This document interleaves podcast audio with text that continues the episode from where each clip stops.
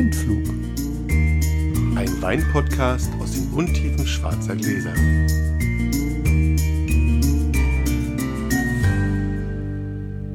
Hallo Sascha. Hallo Felix. Gerade eben ist die Versandbestätigung gekommen von Sophienwald für die Gläser für unseren Blindflug Live. Heute die letzte Folge, Folge vor dem Blindflug Live. Die sieben Kandidaten und unsere Wildcard haben alle schon zugesagt. Bin sehr gespannt. Ganz aufgeregt. Ja, das wird großartig. ja glaube ich auch. Und ein langer Abend bestimmt. Ich könnte mir vorstellen, ich äh, nehme mir natürlich vor, dass wir das ganz gesittet machen, aber so ganz gesittet wird es ja wahrscheinlich doch nicht werden. Klappt nicht. Wir, wir werden euch berichten. Es Wird gibt keine Fotos und Videos. Wir es werden gibt nur zwei- Ton. Genau, zwei Folgen. Wollen wir mal loslegen? Ja. Die vier. Die drei. Ich darf mal wieder anfangen. Schön. Ich nehme die großen Gläser mit. So, es gibt einen Wein namens Adro da Se von Udaka. Das ist eine Genossenschaft im Dau. Rebsorte Encruzado. Encruzado Dau 2017.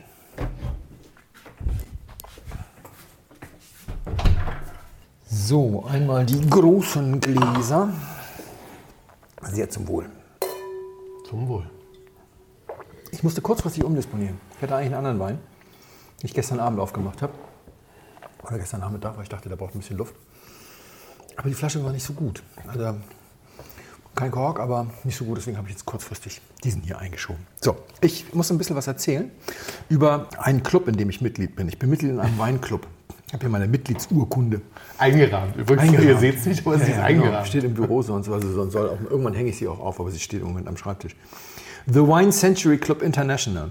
Äh, das ist ein äh, Club, den haben so ein paar, ich glaube, Amerikaner ins Leben gerufen, von Menschen, die 100, also mindestens 100 verschiedene Rebsorten im Glas gehabt haben. Reinsortig. Klingt erstmal total simpel. Als ich vor ich glaube, sieben Jahren oder so, das erste Mal überlegt habe, da Mitglied zu werden. Das war, als ich nach Berlin gekommen war und sozusagen meine Weininfrastruktur ein bisschen aufgeben musste, äh, habe ich mich da auf die Webseite begeben und habe gedacht, ich fülle das mal aus, da ist so eine Liste. Und die sagen halt, man soll halt ehrlich sein, das, Klar, können es ja nicht Sinn, überprüfen. Ähm, und dann habe ich mich gewundert. Ich hatte ja immerhin schon echt ziemlich lange Wein getrunken, das Blog gab es auch schon ein paar Tage und ich bin nicht auf 100 gekommen. Weil, also du bist halt ganz schnell, bist du bei 30, wenn du die Deutschen nimmst, hast auch mal Ortega getrunken und Bacchus und so sowieso.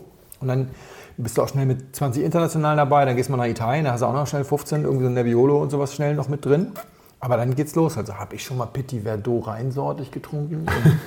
Und, hm, also mittlerweile weiß ich das, wir haben sogar mal zusammen eingetrunken. Ja, ja. Ne? Das Ähm, aber ich würde auch denken, dass das vielleicht sogar das erste Mal war, dass, als wir das Das hatten wir, das haben wir sogar besprochen, glaube ich. Ach so. Genau. Und, oder so Sachen wie, hast du schon mal Marsan äh, reinsortig? Ganz bestimmt nicht. Ich habe, glaube ich, noch nicht, also Russland habe ich, glaube ich, irgendwo mal Doch, du reinsortig. hast auch Massan rein raus. Dann habe ich Russland noch nie. Also auf jeden Fall. In der Zwischenzeit hast du beide schon rein Okay. okay. bei mir.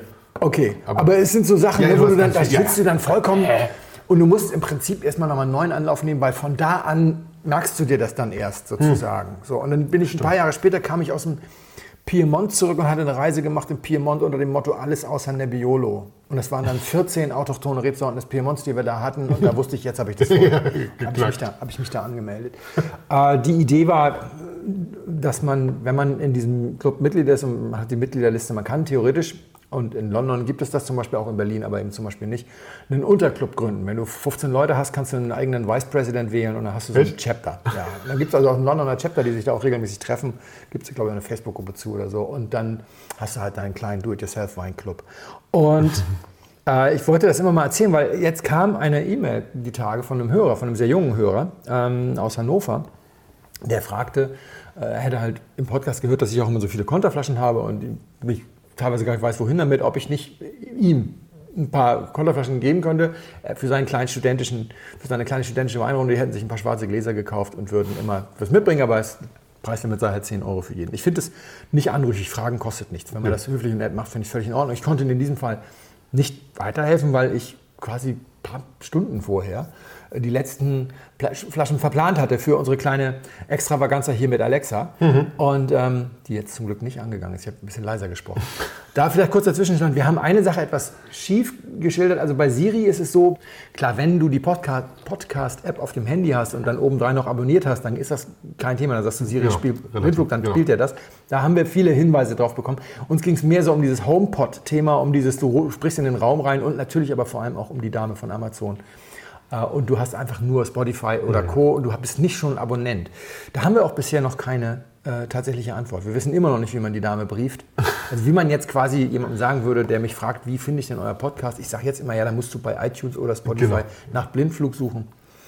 Und wir suchen immer noch. Aber wenn die Antwort nicht kommt, dann kann ich vielleicht sogar unserem Hannoveraner doch noch ein paar Flaschen schicken. Aber die Idee, äh, jetzt das zu erzählen, kam daher, weil äh, ich auch den Tipp habe an Leute mit begrenztem Budget, man muss, man muss gar nicht jung sein, man begrenztes Budget reicht sozusagen, Muss man nicht jung sein. Ist auch Gründe. schön. gründet doch einfach einen Weinclub. Und die, Hin- der Hintergrund ist der, ich bin ja auch mit ein paar Winzern befreundet und ich war vor vielen Jahren bei irgendeinem Winzer, ich glaube, es war sogar Jörg Tanisch, ich weiß es aber nicht genau, in der Vinothek, wir hatten geschnackt und ein bisschen so die Sachen probiert und wenn dann zahlende Kunden reinkommen sozusagen, dann halte ich mich natürlich auch mal, dann ist mal Pause, dann wird halt der zahlende Kunde bedient und dann habe ich, kriege ich halt... von dir. Nee, ist selbstverständlich. Ich, ich, ich werde da nicht gefragt. Das wird mir dann so mitgeteilt. Das ist nicht nett von mir. nett ist, dass ich nicht laut krakeele, wenn der Winzer einfach geht. Und da kam ja auch so ein Typ rein und sagte so, also ich habe dadurch sehr oft eben so alle möglichen Situationen schon bei Winzer erlebt. kam einer rein und sagte, ja, ich bin ja auch Vorsitzender unserer Weinbruderschaft und ich kann da auch was für Sie tun, womit er eigentlich nur sagen wollte, jetzt machen Sie mal Ihr GG auf, so ungefähr so, ne, für mich. Und dann habe ich halt hinterher gefragt, sag mal, wie ist denn das hier so mit, mit Weinbruderschaften und so. Und dann fand ich das aber ganz interessant, weil mir der Winzer, ich, wie gesagt, ich weiß nicht mehr, wer es war, sagte, hey, unterschätzt das nicht. Also ich fahre noch Weine aus, drei Viertel aller deutschen Winzer fahren noch Weine aus, die machen ihren Sprinter damit viel zu vielen Flaschen voll, hoffen, dass die Polizei sie nicht stoppt, haben da 2000 Flaschen und fahren so als fliegende Bombe dann über die, ne, weil die Bremsen sind ja auch nicht auf, die 160 auf die Autobahn. Wenn ich solche Sprinter sehe, dann gehe ich immer schon beiseite und sage, oh Gott, den Aufprall überlebst du nicht. Aber ich schweife ab. Auf jeden Fall, weil wenn die, wenn die dann ausfahren, die sparen halt 2000 Euro Verpackungsmaterial und Ja, Porto klar. auf der Ja, Natur. Ja, und ja. das ist für einen normalen Winzer sind das für zwei Tage Lohn, ist das echt ein guter Stundensatz. Ja, und dann sagt er, dann sitzt du da irgendwo in Wanne Eickel oder Salzgitter irgendwie in der Pension. Ja, da kannst du natürlich abends irgendwie Netflix auf dem Handy gucken, aber viel schöner ist natürlich, du hast noch irgendwo einen Händler, mit dem du dann irgendwie ein Kundenevent machen kannst. Auf dem Montag macht aber auch kein Händler dann auf, die sind dann sowieso zu. Und dann gehe ich auch in so einen Weinclub. Da muss ich ja nur sechs Flaschen mitnehmen oder sowas, da ein bisschen was zu erzählen. Unter Umständen sind die noch witzig und nett und haben auch noch ein paar eigene interessante Weine mit. Ich habe einen netten Abend Ja. äh, und nehme am Ende auch noch eine Sammelbestellung von 500 Euro mit. Ja? Und für die Weinclub-Mitglieder ist das eben so, gerade die, die nicht so viel Budget haben, die können dann eben auch nur sechs Flaschen bestellen, weil es ist halt eine, eine Geschichte. Und es gibt ein paar legendäre Weinclubs, gerade im Ruhrgebiet irgendwie. Ich habe den Namen jetzt für Porto-Bacho oder sowas, einer in Bochum. Und dann gibt, es gibt schon so ein paar... Portobello. Porto, nee, Portobello ist ein Pilz. Ich weiß ist irgendwie sowas. und, und ich war auch in Hamburg Mitglied im St. Pauli Weinclub, der, da kam dann halt auch Philipp Wittmann angedackelt, ganz brav, und hat seine Weine präsentiert oder sowas. Also äh, das lag natürlich daran, dass Henrik Thoma und Ulrich, Ulrich Tuko den Club Ja. gegründet haben. Aber nichtsdestotrotz, also solche Clubs, wenn man sich dann ein bisschen Mühe gibt und ein bisschen Aktivität entwickelt und so weiter, dann kann man echt sogar in Warner Eickel oder Salzgitter noch äh, was hinkriegen, wo dann der eine oder andere Winzer, ne, klar, neun von zehn sagen nein, aber der, der dann kommt, ist nicht unbedingt ein schlechter. Das Nee. kann dann auch ein Ja, richtig genau. guter sein, der tolle Weine dabei hat und man macht einen lustigen Abend und obendrein zieht man natürlich auch Leute an, die dann größere Keller haben und Lust haben, ihre Weine auch zu teilen und so weiter. Und eine Möglichkeit ist eben dieser Wine Century Club und dann einfach ein, mit vielen Freunden eintreten und ein Chapter machen, weil dann kannst du natürlich den Leuten auch gleich noch vermitteln, den Winzern gleich noch vermitteln. Hier sitzen lauter Leute, die auch ein bisschen Ahnung haben. Das war so mein kleiner Hinweis. Es gibt übrigens mehr als eine Schwarzgläsergruppe mittlerweile. Ne? Ich weiß Was? nicht, wie viele. Ja, ja. Das gibt's ja gar Nein, nicht. wir haben Fans. Hey. Ich finde das total nett. Also wir haben mittlerweile 44 Bewertungen auf iTunes. Das finde ich total nett. Wir kriegen viele unglaublich freundliche Kommentare nach wie vor. Und jetzt habe ich jetzt, glaube ich, schon von drei Leuten eine E-Mail bekommen. Wir haben uns übrigens schwarze Gläser gekauft und treffen uns regelmäßig und trinken Wein aus schwarzen Gläsern. Ach, das ist schön. Du trinkst auch gerade Wein aus schwarzen Gläsern. Wie findest du den? Ein Riesling. Meinst du Riesling? Ich glaube, ein Riesling. Der roch so schön nach Riesling. Und Riecht nach Riesling. Eine knackige Säure. die ist schön, das finde ich auch. Also ich, ich mag, das, ich mag das sehr gerne. Hat ja auch Holz. Ja. Entschuldigung. Ich gebe ja mittlerweile auf. Ich begrüße nur noch Holz im Weißwein. Der ist schön. Der ist schön, die Säure ist schön, die Säure, die Säure zieht schön durch, deswegen ist das Holz aber nicht so schlimm, finde ich. Also, weil es ist nur füllig. Ja, das sind, glaube ich, auch nur 25 Prozent. Und ich glaube, die dann zur Hälfte in zweitbelegten. Eine sehr schöne, eine sehr schöne, eine sehr schöne Länge hat er. So hinten an der Zunge, so ganz lang und doll. Finde ich super. Trotzdem wäre ich bei Riesling. Ja, ist aber kein Riesling. Hm, dachte ich mir schon. Ja, ich dachte, ich bringe dich mal.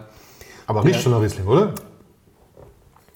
Ja, ja, ich finde, ich finde, das hat eine Aromatik, die auch an Riesling erinnert. So, Ja. eine, so eine leichte Zitrus. Ja, genau. Frische so Aromatik, aber nicht übertrieben. Also, so dass es doch ganz gut passt. Ähm, mit dem Holz, weil ich dachte, ich bringe dich einfach mal der Mitgliedschaft im Wine Century Club eine Stufe näher. Ah, wie- oh, das habe ich auch. Oh, Weil ich könnte mir vorstellen, dass du noch nie ein Cruzado getrunken hast. Siehst du? Und erst recht nicht reinsortig. Also vielleicht hast du ihn mal in einem gemischten Satz aus Portugal getrunken. wahrscheinlich aber ohne, dass ich gemerkt habe. Ja, genau. Es ist, also, es ist, äh, es ist ein Encruzado aus dem Dau. Ich war letzte Woche im Dau. Habe den also im Reisegepäck mitgebracht. Ich habe zwei mitgebracht. Äh, der andere hatte 32 Monate neues Barrique. Den hole ich gleich mal. Den kannst du, während ich erzähle, direkt mal ver ver verkosten. Ich hole mal beide Flaschen. Den habe ich gestern aufgemacht und fand, weil ich ihn ja nun gerade letzte Woche getrunken habe, Ja. dass der kein Vergleich ist. Der, der ähm, hat zwar eine dicke Wachskapsel und so, aber ich fand ihn ein bisschen oxidiert. Caminos Cruzados war der andere, der kostet auch 25 Euro. Das ist also auch schon so die richtig viel, viel Holznummer. Dachte ich, wäre für dich gut. Und der, den wir haben, Adro d'Assé, ist ein Genossenschaftswein von, von der Genossenschaft Udaka. Die Udaka ist aber eine ganz schräge Genossenschaft. Denn es ist eine Dachgenossenschaft, gegründet von zehn Genossenschaften, um deren Weine im Ausland vor allem zu vermarkten. Und die machen auch Weine, die küvetieren Weine, die küvetieren auch Weine aus dem ganzen DAO. Das heißt, die nehmen auch mal irgendwie den Turiga von der Genossenschaft A und den Alfrocheiro von Genossenschaft B und dann blenden sie den zu einem Wein. Das geht, das dürfen sie sogar als, als, als DAO-Doc machen, Echt? wenn das aus dem DAO kommt. Ja. Und dann machen die halt mal auf die Art und Weise 70 ja, 70.000 Flaschen und, äh, oder auch mal 200.000 Flaschen und können das dann eben auch mal nach China geben. Dieser Wein allerdings sind nur 7000 Flaschen. Das heißt, die machen auch Kleinauflagen. Und du hast jetzt, äh, du machst gerade ein Gesicht, weil du den anderen Wein gerade, der ist ein bisschen oxidiert, ne? Der Ja. andere, ja. Und das fand ich ganz schade, weil der ist auch vor allem erst vor ein paar Wochen gefüllt. Also der Korken war so richtig schlecht, offensichtlich, obwohl ich es nicht gemerkt habe, als ich ihn gezogen habe, aber als ich probiert habe. Ist aber trotzdem noch ein spannender Wein. Es ist halt, du darfst halt nicht denken, dass es 2015 ist, der andere, den du probierst. Du musst halt einfach denken, der wäre jetzt zehn Jahre alt. Ja, ja. Dann passt das wieder. Ja. Aber nochmal zurück zu diesem hier. Also der Adro d'Assé, Udaka, äh, machen eben dann auch so kleinere äh, Chargen Ja. und haben einen unglaublich talentierten Winemaker. Wir sind dem später nochmal begegnet im Dau, weil der nämlich auch parallel bei einem anderen Weingut die, den, den Kellermeister macht, sozusagen. Und das auch richtig, da auch richtig tolle Weine macht, bei so, einem- bei so einem Boutique-Weingut. Weil er hier als Winemaker nur mit fertigen Weinen arbeitet, nicht von der Traube anfängt, weil die, Okay. diese, diese Dachgenossenschaft hat keine Trauben, die hat nur Weine.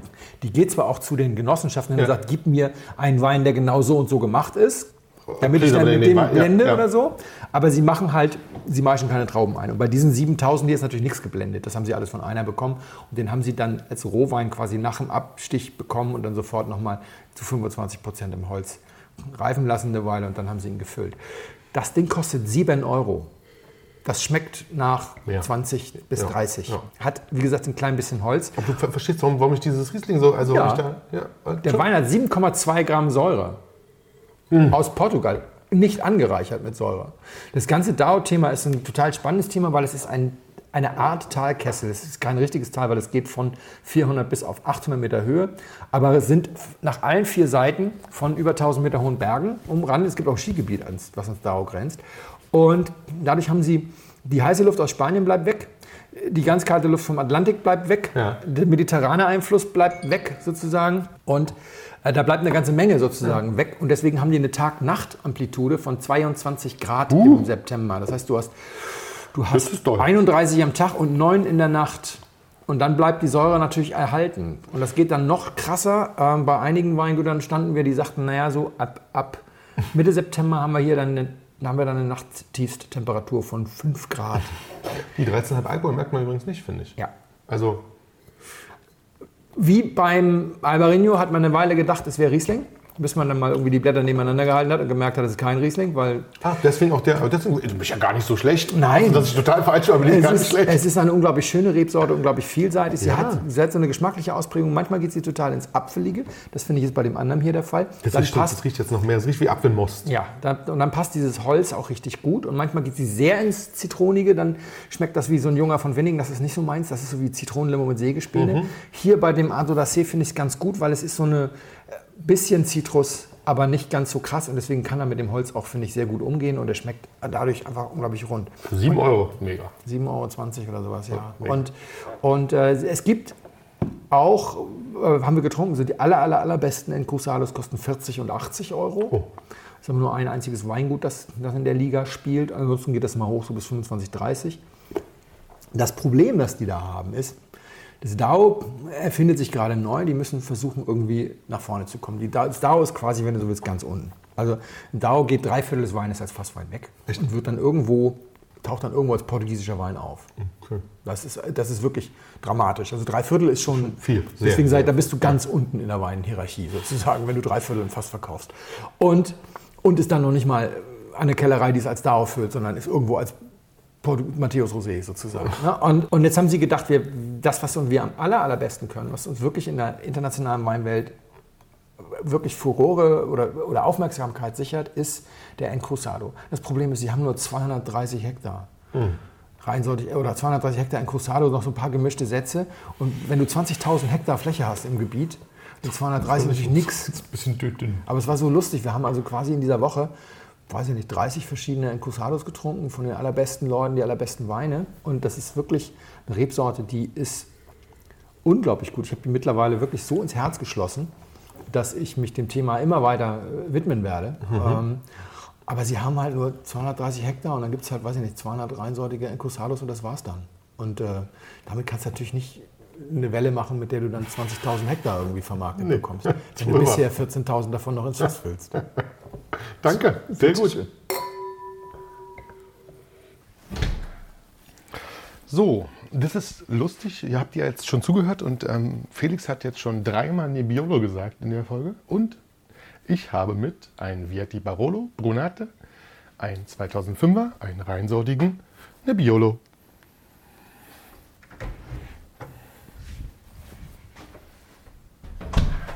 Zum Wohl. Zum Wohl.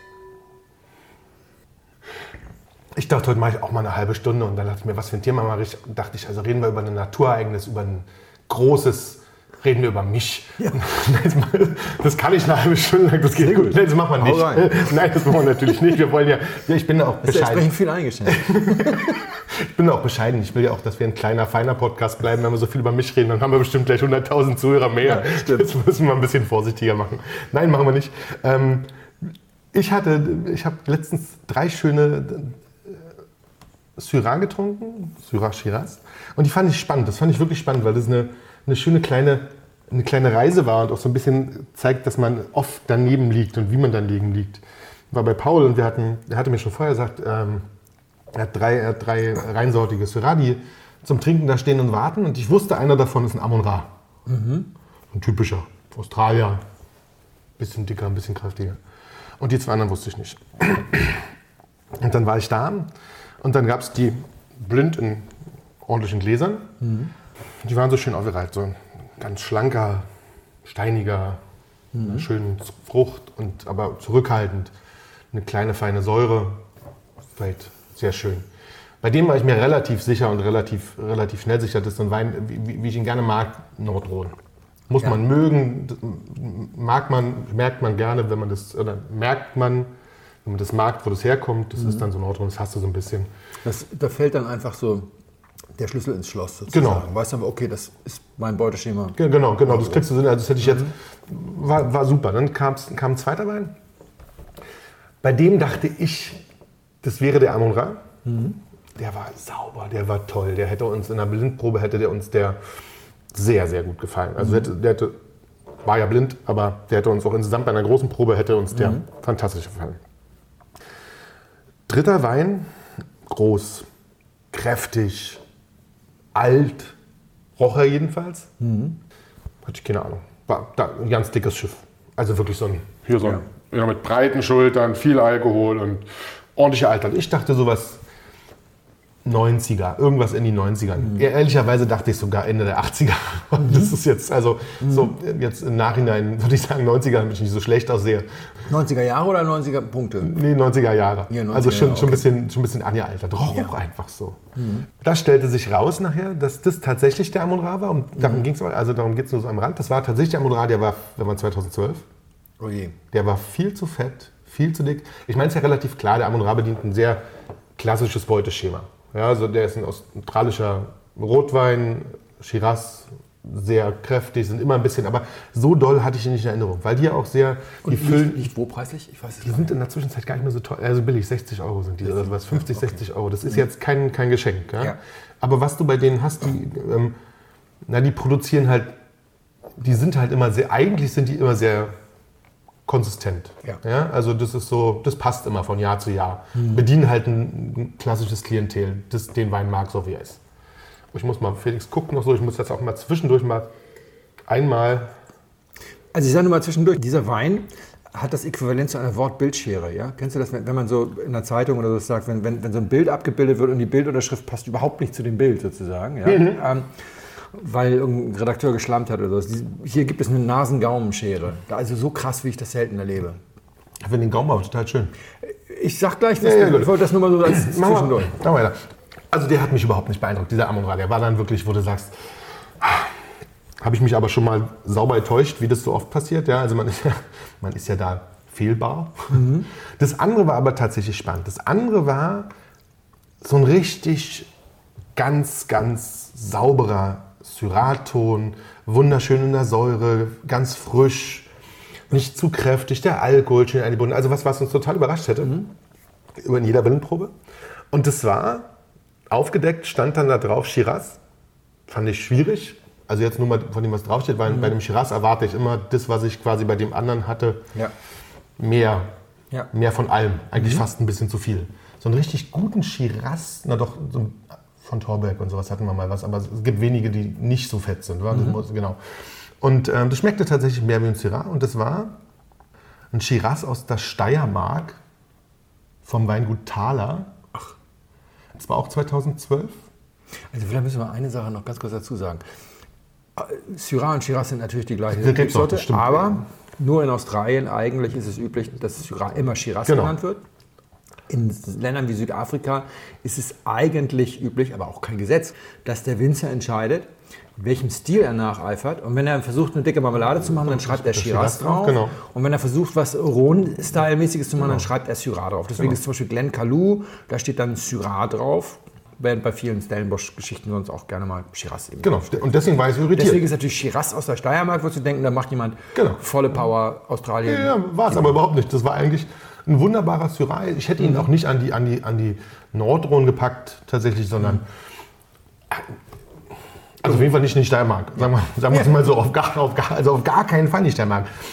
Kostet 20 Euro, mhm. war also wirklich, äh, finde ich, habe ich danach geguckt, wusste, wusste Paul nicht mehr, oder Julia, der kam ja von Julia in dem Fall, seiner Frau. Ähm, 20 Euro finde ich mehr als okay. Mhm. Der Nachteil wäre, wenn ihr, wenn ihr sagt, ihr würdet es mal probieren, würde ich euch empfehlen. Kann man wirklich machen für 20 Euro. Kein, kein, kein rausgeschmissenes Geld. Mhm.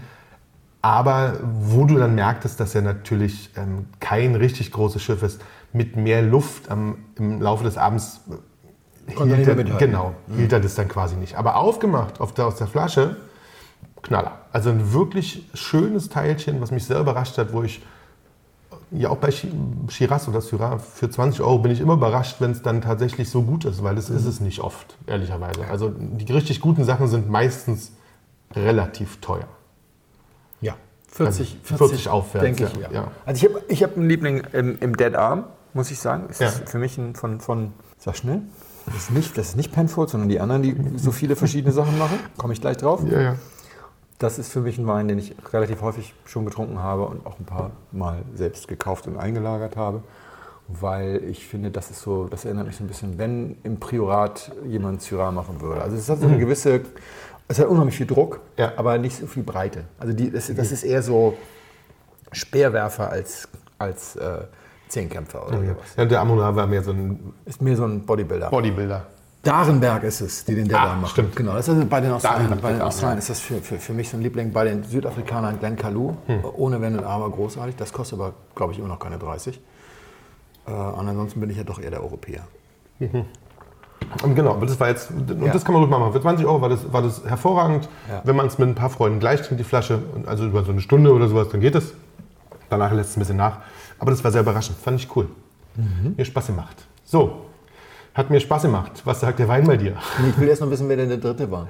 Nachher war ein Saint-Joseph von ein kleiner Winzer aus, aus Nordrhône. Okay. Saint-Joseph, also wirklich, aber ein rein, also wirklich ganz typisch Saint-Joseph, sodass man Ja. schmeckt, auch kein großer Winzer, aber sehr, sehr typisch. Und das war auch fein. Dieser Wein gefällt mir erstmal sehr gut. So, einfach so. Er gefällt mir sehr gut. Ich liege nicht auf dem Boden und bin äh, hin und weg, weil er mich auch ein bisschen rätseln lässt. Das ist ein klassischer Wein, bei dem ich vielleicht noch auf dem Boden liege und hin und weg bin, wenn ich mehr über ihn weiß. Wortbildschere habe ich schon gesagt. Du riechst erstmal rein, das erste, was kam, war Frucht. Das war das allererste. Dann kam eine ganze Menge Alkohol, den ich am Gaumen ebenso nicht wiederfinde. Die Frucht finde ich aber auch am Gaumen nicht wieder. Die Frucht riecht übrigens auch sehr alt. Die Frucht riecht so, als wäre das mal ganz viel Frucht und als wäre er jetzt so trinkreif und hätte sozusagen, es wäre die, die Frucht, die übrig geblieben ist. Von, einer, von einem zu viel an Frucht, weil Wein zu jung, zu einem, das ist die Frucht, die noch da sein soll, wenn er trinkreif ist. Ja, Das ist eine 20 Jahre alte Nase, sagen wir mal so. Dann kommt am Gaumen sehr wenig Frucht. Sehr wenig Frucht, was das, die, die These vom Alter eigentlich erstmal stützen würde. Mm. Es kommt aber auch keine Süße, keine Brandigkeit vom Alkohol oder so, sondern da ist er durchaus schlank, hat aber auch wenig Säure, weswegen er nicht so wahnsinnig viel Zug hat.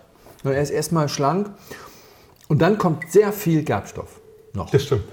Dann kommt noch sehr viel Gerbstoff, die eigentlich nicht für 20 Jahre, es sei denn, das Ding war mal Wolldecke im Mund, ja, und es ist das, was übrig geblieben Das liegt wahrscheinlich an der slowenischen Eiche. ist. Slowenisch oder. Slawonisch? Slawonisch. Slawonischen Eiche. Slawonisch. Slowenisch wollte ich gerade sagen, slawonische Eiche, okay. Aber äh, so, ich finde, dieses Tannin ist sehr feinkörnig. Mir fehlt, das ist sehr trocken. Das ist Das ist wahnsinnig nicht, nicht austrocknend in dem Sinne, sondern dadurch, dass der so gar keine Süße hat und auch keine süße Frucht am Gaumen hat, ist das Ganze schon echt ein Brett, was nach Essen rufen würde. Das wir stimmt. essen hier ja nie dazu. Ich finde auch die Ausrede blöd, weil wir sind ja auch alt genug, um Weine auch so trinken zu können. Aber hier ist es jetzt mal, und ich habe es, glaube ich, auch in den letzten 20 Folgen kein einziges Mal gesagt, deswegen sage ich es jetzt mal ausnahmsweise.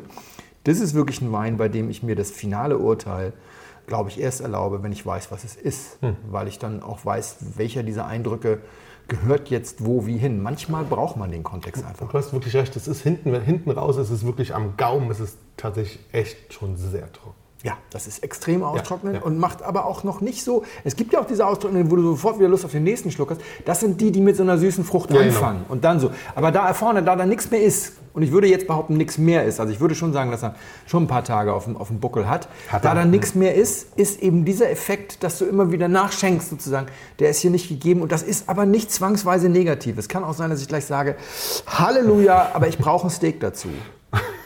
Ja, das Steak würde ich auch dazu nehmen. Ja, habe gerade gegessen. Das Jetzt ich stimmt. gerade keinen Also, Hunger. 2005, Okay. also der ist schon, 13 Jahre alt, ist ja. schon ein bisschen älter. Ist, du hast es heute, du hast es war lustig, ich habe es auch gerade bei, bei der Ankündigung gesagt, was wir trinken. Du hast ja heute die Rebsorte, hast du heute dreimal genannt. Mhm. Dreimal tatsächlich. Es ist reinsortiger Nebbiolo.